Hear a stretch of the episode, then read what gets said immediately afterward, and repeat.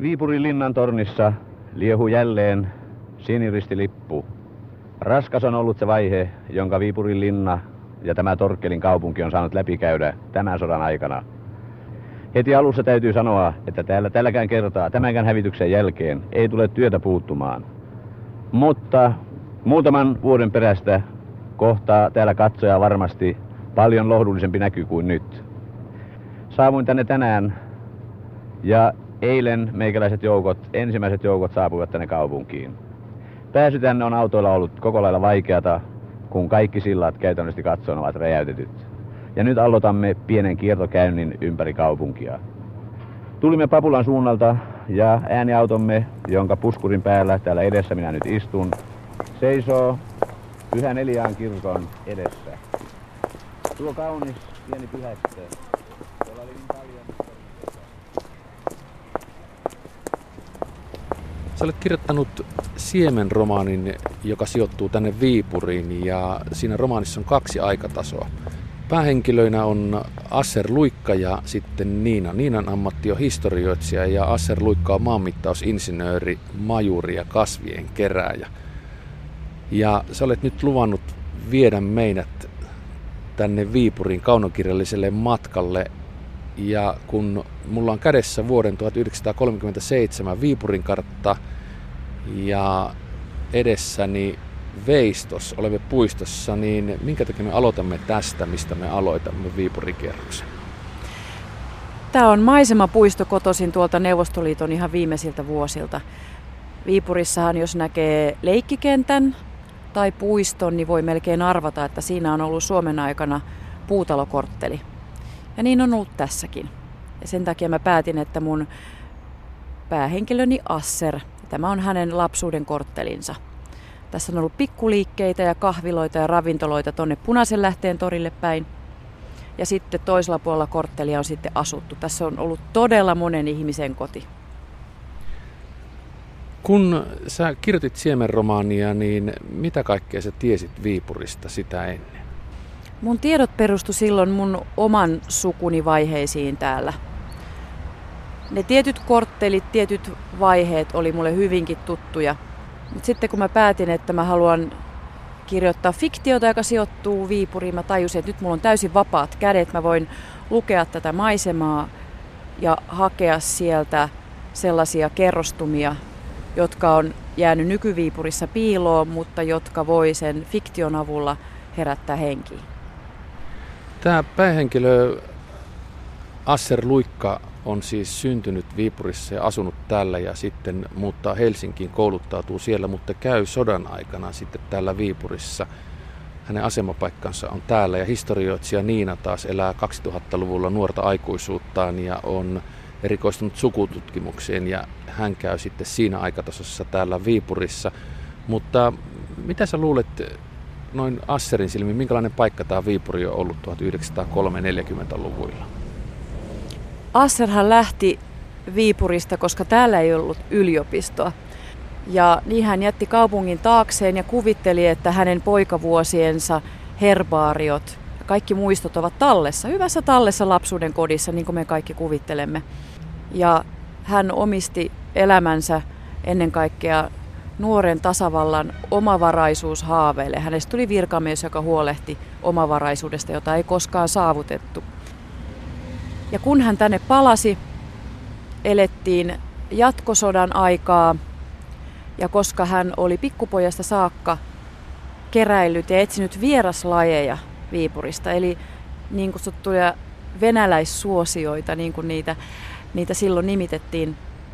Hän oli kierrellyt täällä pikkupojasta saakka kaatopaikoilla ja lastauspaikoilla, satamissa ja tunnistanut hyvin kaukaa tulevia erikoisia lajeja, joihin kukaan muu ei kiinnittänyt huomiota.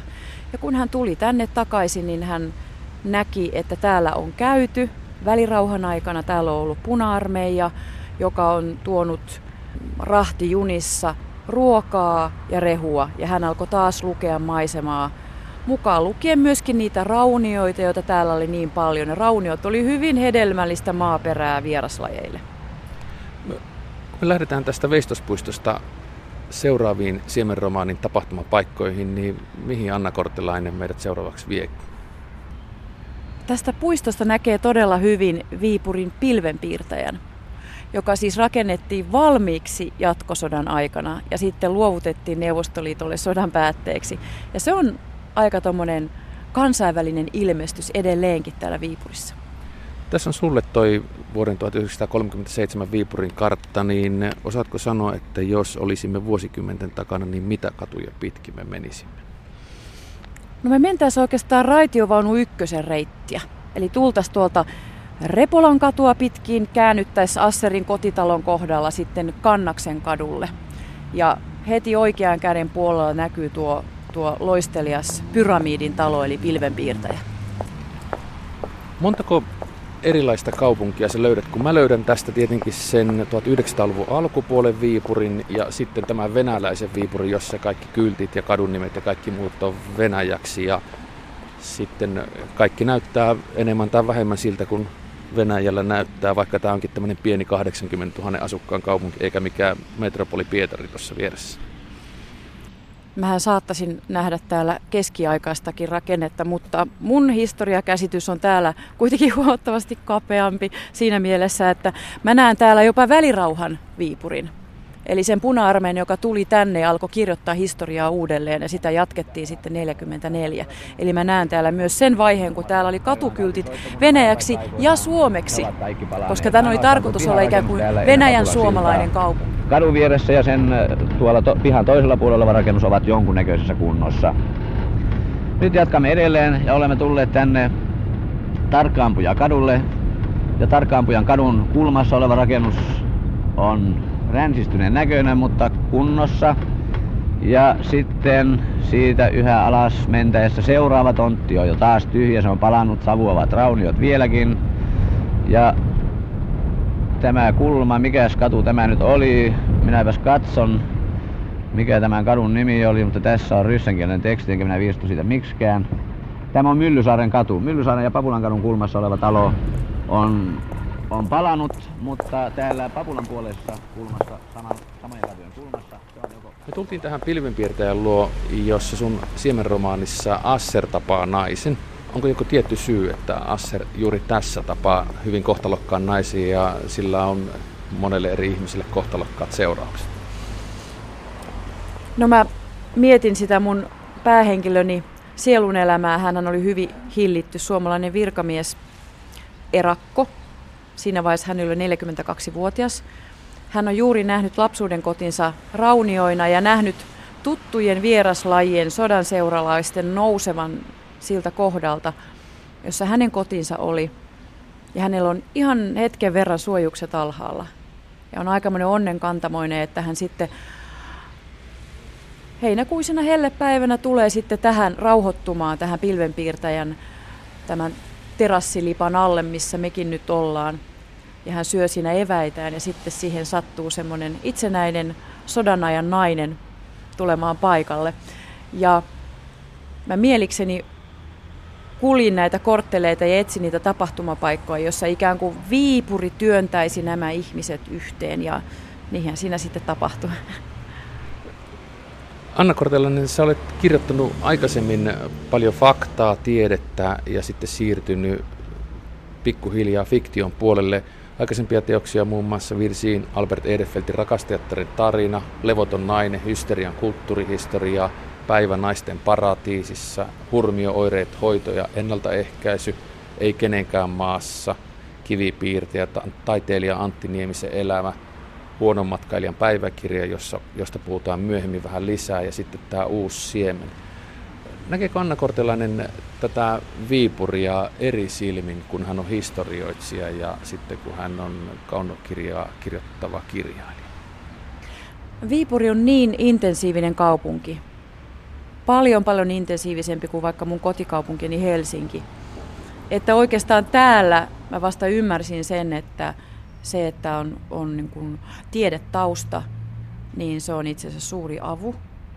Koska tämä on sellainen kaupunki, että ilman omaa menneisyyttään, niin se on, se on ikään kuin oltaisiin rannassa laskuveden aikaan ja puuttuu se aalto, joka tulee ja nostaa ja saa niin kuin mielikuvituksen nousemaan ja se, se on se, mikä elähdyttää tässä kaupungissa.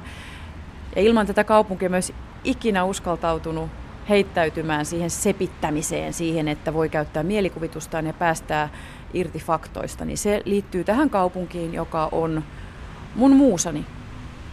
Minne me mennään seuraavaksi, kun me siirrytään 1937 Viipurin kartalle? Nyt me tarvitaan sellainen aikalainen, joka tutustuttaa meidät 2010-luvun Viipuriin. Eli mennään naispäähenkilö, eli Niina Huminan kotikadulle, eli Maskovski Prospektille. Viipuriin liittyy liikemies Juho Lallukka ja hän on siis taiteilijakoti Lallukan säätiön rahoituksen alulle panija, mutta täällä Viipurissa on myös taiteilijaresidenssi ja kun tuota 37 karttaa katsoo, niin siellä on myös Lallukan katu. Onko sillä taiteilijaresidenssillä mitään merkitystä kirjailijalle täällä Viipurissa? No mun täytyy tunnustaa, että siemen on ihan kokonaan kirjoitettu tuolla Lallukan residenssissä, eli, eli Repolan kadun ja Lallukan kadun kulmassa.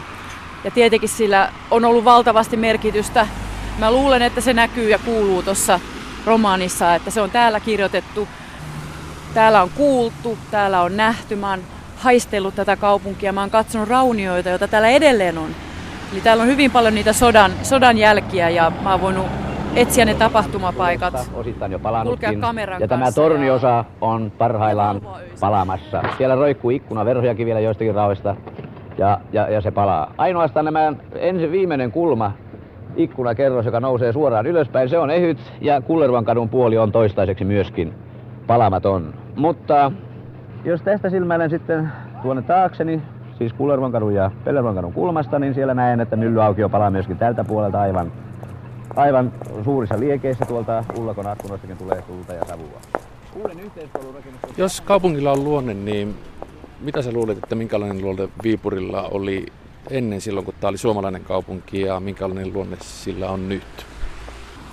Jos mä ajattelen 30-luvun Viipuria, niin se oli ylpeä siitä, että se oli Suomen toiseksi suurin kaupunki, mutta sillä oli salaisuuksia. Vuosi 18 oli täällä niin tuhoisa, että kaikilla oli pahoja muistoja siihen vuoteen liittyen. Ja sitten täällä 20-30-luvulla niin sen takia, että raja oli niin lähellä, niin etsivä keskuspoliisi toimi täällä hyvin tiiviisti ja tarkkaili kaupunkilaisten elämää. Tämä ei ollut mikään kovin idyllinen kaupunki itse asiassa. Me ollaan minunkin lukutaidon mukaan venäjänkielisellä kadulla, mutta tiedätkö sä suurin piirtein, että millä kadulla me ollaan vanhassa Viipurissa? Me ollaan siis Brahen kadulla. Eikö kuulostakin kodikkaalta? Joo, tämä on semmoista aluetta, jota mä kutsun mielessäni Neuvostoliitoksi, koska tässä on, tämä on niin tuhoutunut sodan aikana, että tässä on hyvin paljon uutta arkkitehtuuria. Muun muassa näitä 60-luvun Hrushovka kerrostaloja, joihin mä olen sitten pannut Niinan asumaan. Ja se johtuu siitä, että mä pidän kovasti Hrushovka-taloista. Ja mun hyvä ystävä täällä Viipurissa muisteli mulle sitä, millaista oli asua Hrushovkassa, mikä sen idea, mikä sen kerrostalon idea oli silloin suojasään aikana. Parempia asuntoja viipurilaisille, vesi tulee ja menee, peräti oma keittiö yhdellä perheellä ja niin edelleen. Et se edusti semmoista 60-luvun optimismia. Nykyään on aika väsähtäneen näköisiä, mutta mutta mä oon jotenkin kiintynyt noihin Rusovka-taloihin, jotka on täysin yleisneuvostoliittolaisia. Niitähän löytää joka puolelta Venäjää. Niina asuntalon jälkeen me ollaan tultu sellaiseen paikkaan, jota ei oikeasti ilmeisesti ole olemassakaan, eli Cafe Mir, Niinan kantis. Minkälainen paikka, sellainen paikka kahvila, jota oikeasti ei ole olemassakaan, on kirjailijan päässä? Mä luulen, että tämä Cafe Mir on mun semmoinen haaveiden kahvila. Mä itse asiassa toivoisin, että mun kotikaupungissa mulla olisi semmoinen kantis, jossa aina keskiviikkoisin viiden kuuden aikaan kokoontuisi niitä, jotka nyt sattuu olemaan sopivasti liikkeellä. Ja koska semmoista ei ole olemassa, niin mä perustin sen sitten tänne Viipuriin tälle Niinalle, joka, joka elää täällä ja erakkomaisesti. Ja siinä kahvilassa, joka on hyvin, hyvin venäläinen kahvila kaikin puolin, niin kokoontuu suomalaisia ja välillä porukassa saattaa olla muutama paikallinenkin. Ja mä vähän opetan sille Niinalle, että jos se oppisi vähän ottamaan ystävyyttä vastaan. Se on hänelle ihan helppoa, mutta se sekalainen seurakunta, joka istuu siellä kantapöytänsä ääressä ja puhuu Venäjästä ja Viipurista. Mä tietysti kivalla tavalla pääsin kehittelemään erilaisia persoonia ja heidän hyvin varmoja mielipiteitään Viipurista ja heittämään läppää, joka liittyy Viipuriin. Nimittäin kaikki kannaksella kävi, että heillä on aina, aina omat tarinansa, joten niitä oli kiva kerätä siihen sen pöydän ympärille. Ja sitten kun Niinalle tapahtuu jotakin ja hän tarvitsee apua, niin sitten hän pikkuhiljaa oppii sitä ottamaan vastaan. Kannaksella kävijöitä oli myös tulenkantajat. Kun mä mietin etukäteen sitä, että me tullaan tänne Viipuriin kirjakerhon kierrokselle ja sä johdat kierrosta, niin mä muistelin ja tein oikein listaakin, että tulenkanteista Ilmari Pimi ja Olavi Paavolainen ja Unto Seppänen olivat kannakselaisia ja he toivat tänne sitten Viipurin kautta kannakselle ainakin Olavi Paavolaisen kotipitäjään juhlimaan Mika Valtaria, Yrjö Jylhä, Helvi Hämäläinen, Katria Erkki Valaa sekä tietenkin Lauri Viljakainen.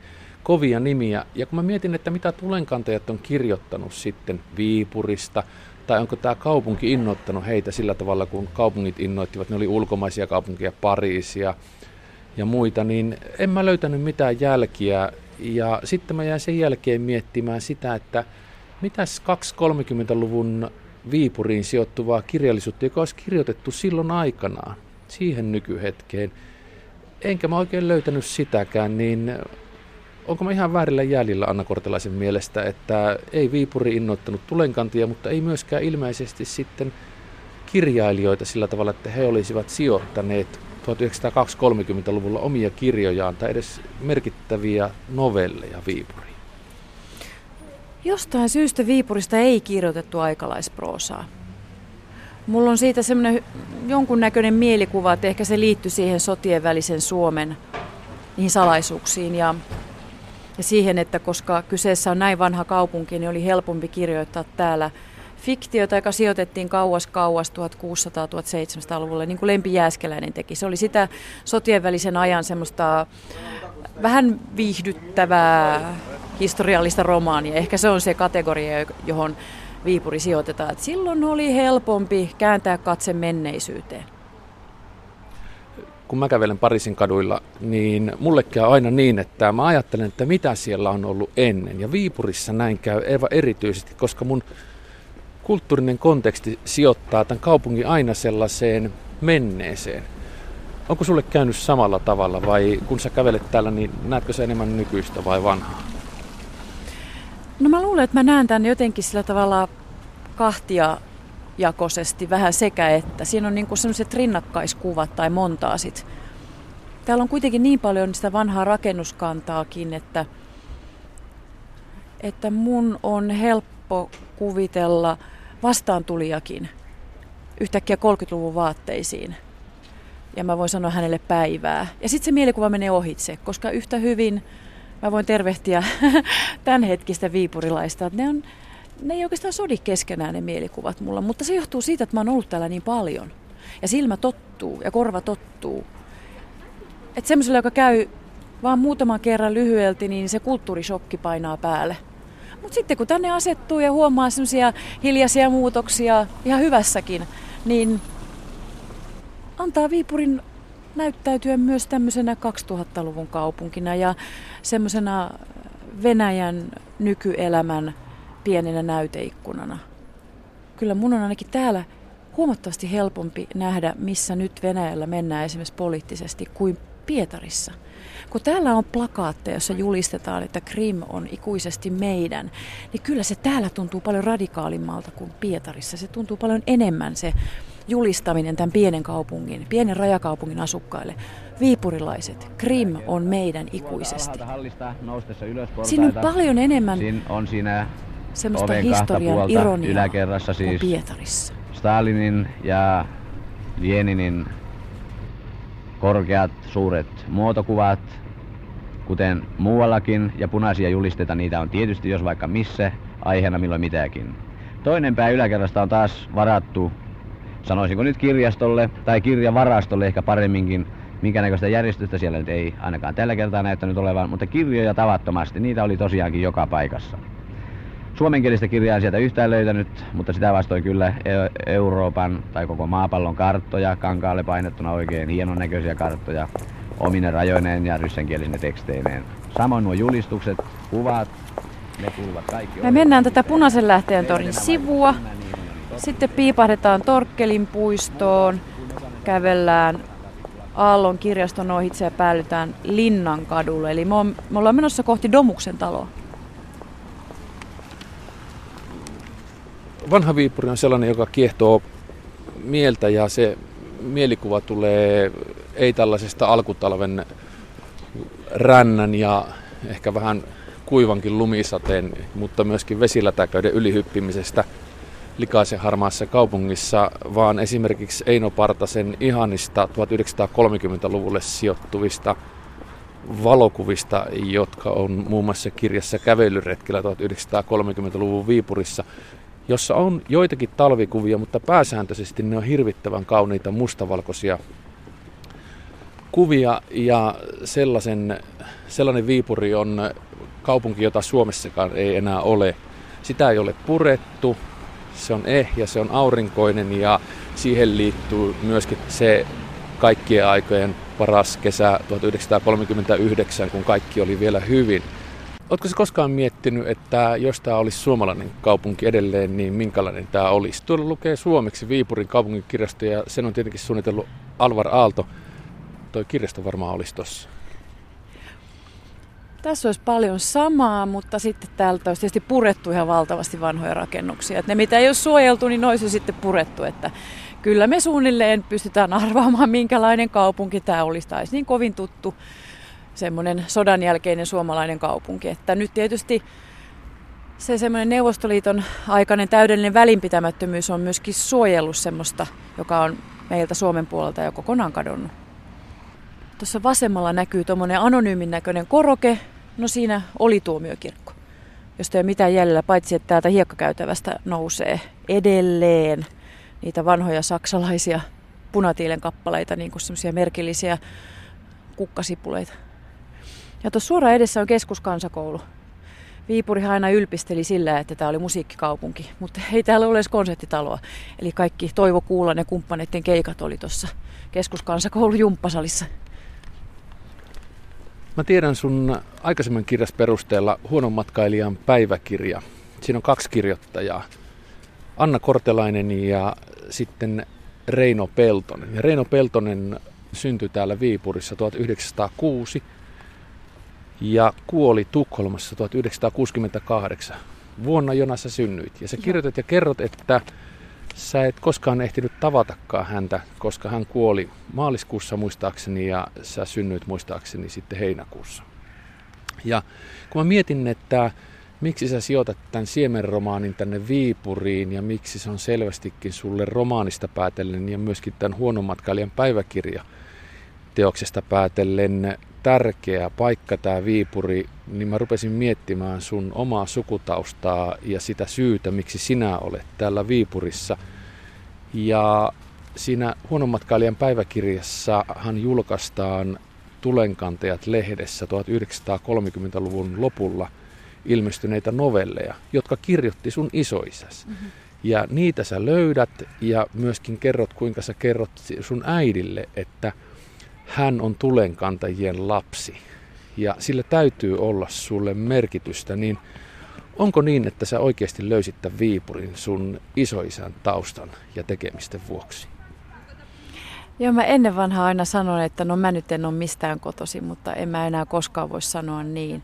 Ja se, että mun viipurilainen isoisäni, joka oli siis sotilassoittaja koulutukseltaan, aivan kouluja käymätön ihminen, niin jos hän nyt uskaltautui kirjoittamaan proosaa. Ja vielä kaikille 30-luvulla, siis jolloin ei ollut Suomessa sananvapautta, niin kyllä mä siitä sain semmoista vahvistusta, että, että ensin, että mä kirjoitin hänestä fiktiota, koska mä tiesin, että hänellä ei olisi mitään sitä vastaan.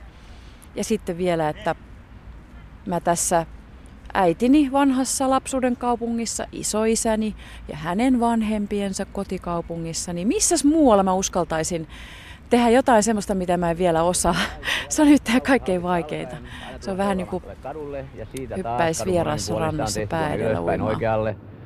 Mutta tässä Karjalan kadulla se jatkuu tuonne oikosyhtiö, siis kansallispankin talon seinään saakka.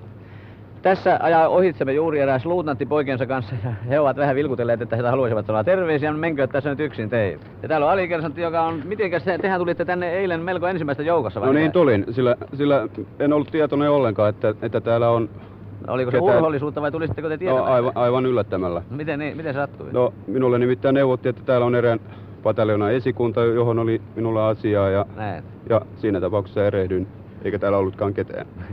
Ette saaneet edes ryssä seuraa No en saanut sillä kerralla. Ja kaikki meni hyvin? Kaikki meni hyvin. No ja sitten ne terveiset? Ja te, Alikersotti Mustonen haluaa lähettää terveisiä Pakilaan, vaimolleen ja pikkurailille.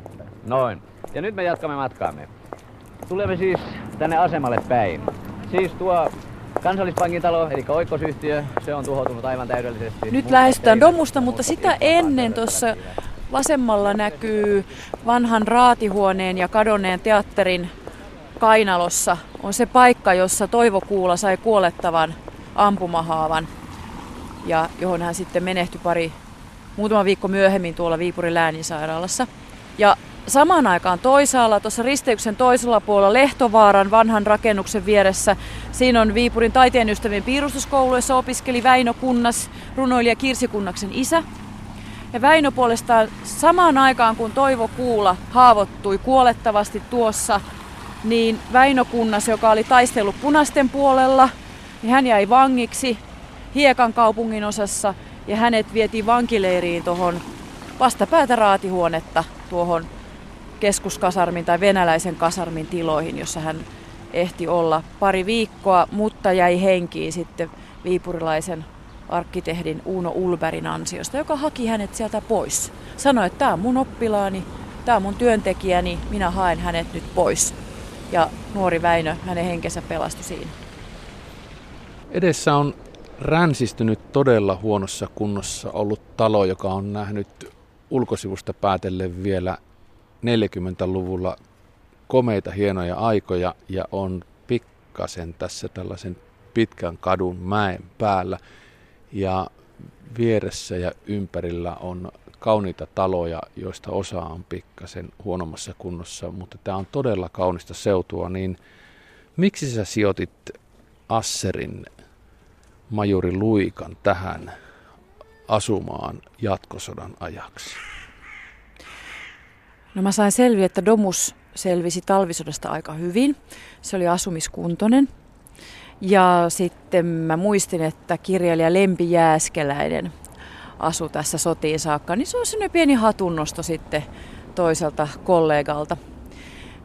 Se on riipasevan kaunis talo ja siitä mä oon seurannut vuosien mittaan sitä, miten sen talon kohtalo täyttyy. Täällähän näkee, että silloin kun vanhan talon katolla alkaa kasvaa koivuja, jota ei enää kaadeta, niin silloin arvaa, että nyt, nyt sitten kello käy. Sitten seuraava vaihe on se, kun sen julkisivun ylle heitetään tämmöiset vihreät, vähän niin kuin kalaverkon näköiset suojukset, jotta sieltä ei putoisi ihan suoraan kiviä tai tiiliä ohikulkijoiden päälle. Ja niitä on täällä siellä sun täällä.